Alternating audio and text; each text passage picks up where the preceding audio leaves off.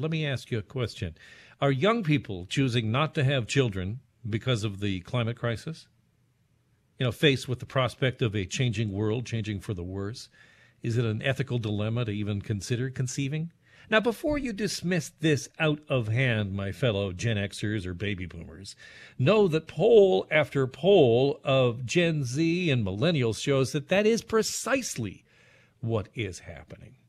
It's all part of something called eco anxiety. And my next guest writes about it in her new book, Generation Dread Finding Purpose in an Age of Climate Crisis. Britt Wray is a writer, a broadcaster, and the author of the newsletter Gen Dread. Welcome to the program, Britt.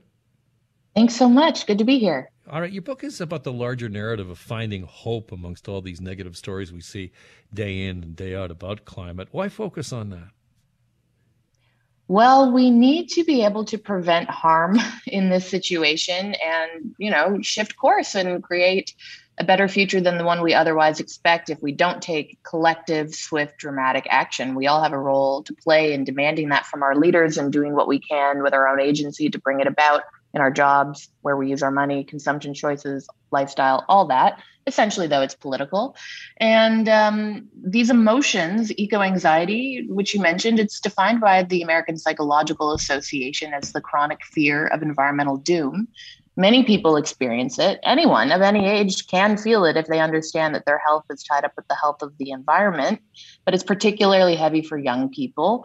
And this can be a constructive emotion if we learn how to process the, feelings that come with it and then help motivate the kinds of actions that we work towards with other people, or it can become really debilitating and almost impossible to cope with and can impair our functioning and and you know negatively impact mental health. So that's why i needed to write about it because it's a rising phenomenon in society that requires urgent response yeah, I really hadn't thought about this in, in the way that you frame it. And I find it really interesting. And the term that I, I really jumped out in your in your book is narrative foreclosure. Could you explain what that is? Mm.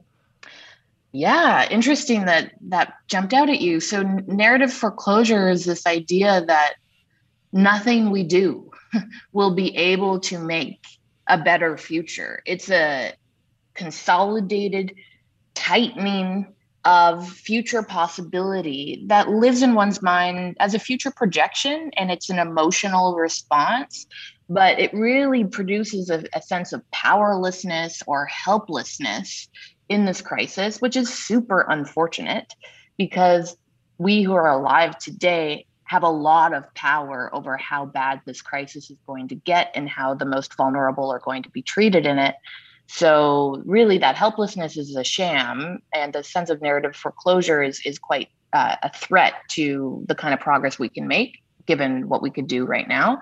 Um, but it's it's what we know from mental health studies over and over again. Anxiety and depression lead to that sense of narrative foreclosure, uh, and we need to have more flexible thinking about what's possible. I really hadn't thought about the environment and climate change in terms of an impact on mental health. I mean, we're dealing with so many other things that impact our mental health, the pandemic, the after effects or the impacts of it. Could you give me yeah. a sense of what the what the research says about climate change and mental health? Absolutely. So there's acute traumatic impact of going through something like a wildfire or a flood, right? These fast moving disasters, which can cause post traumatic stress disorder, anxiety, depression, substance abuse and misuse, that sort of thing. But then there's also data on how the ecological distress can mount just from being aware of the severity of the climate predicament and the ecological crisis, which is where this eco anxiety and, and climate grief that we're talking about comes in. So my colleagues and I did a study on the scope and burden of climate anxiety in 10,000 16 to 25 year olds in 10 countries around the world. We were looking in places like the US and UK and France, as well as India and Nigeria and Philippines, Brazil, and some others.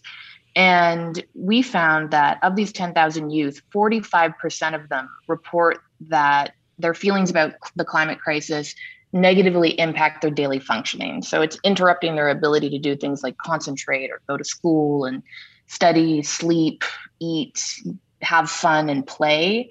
Uh, obviously, that's very sad um, that there are that many young people affected, and it tends to really harm those um, in low and middle income countries more than those in higher income countries so far. But also, 75% of these young people said that the future is frightening, and 56% said they feel that humanity is doomed.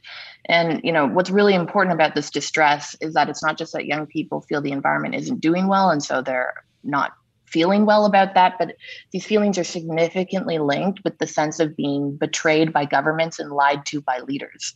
There's this mm-hmm. kind of intergenerational breakdown of, of trust that's happening around the climate crisis, which is making young people feel dismissed and belittled, which is psychologically harmful.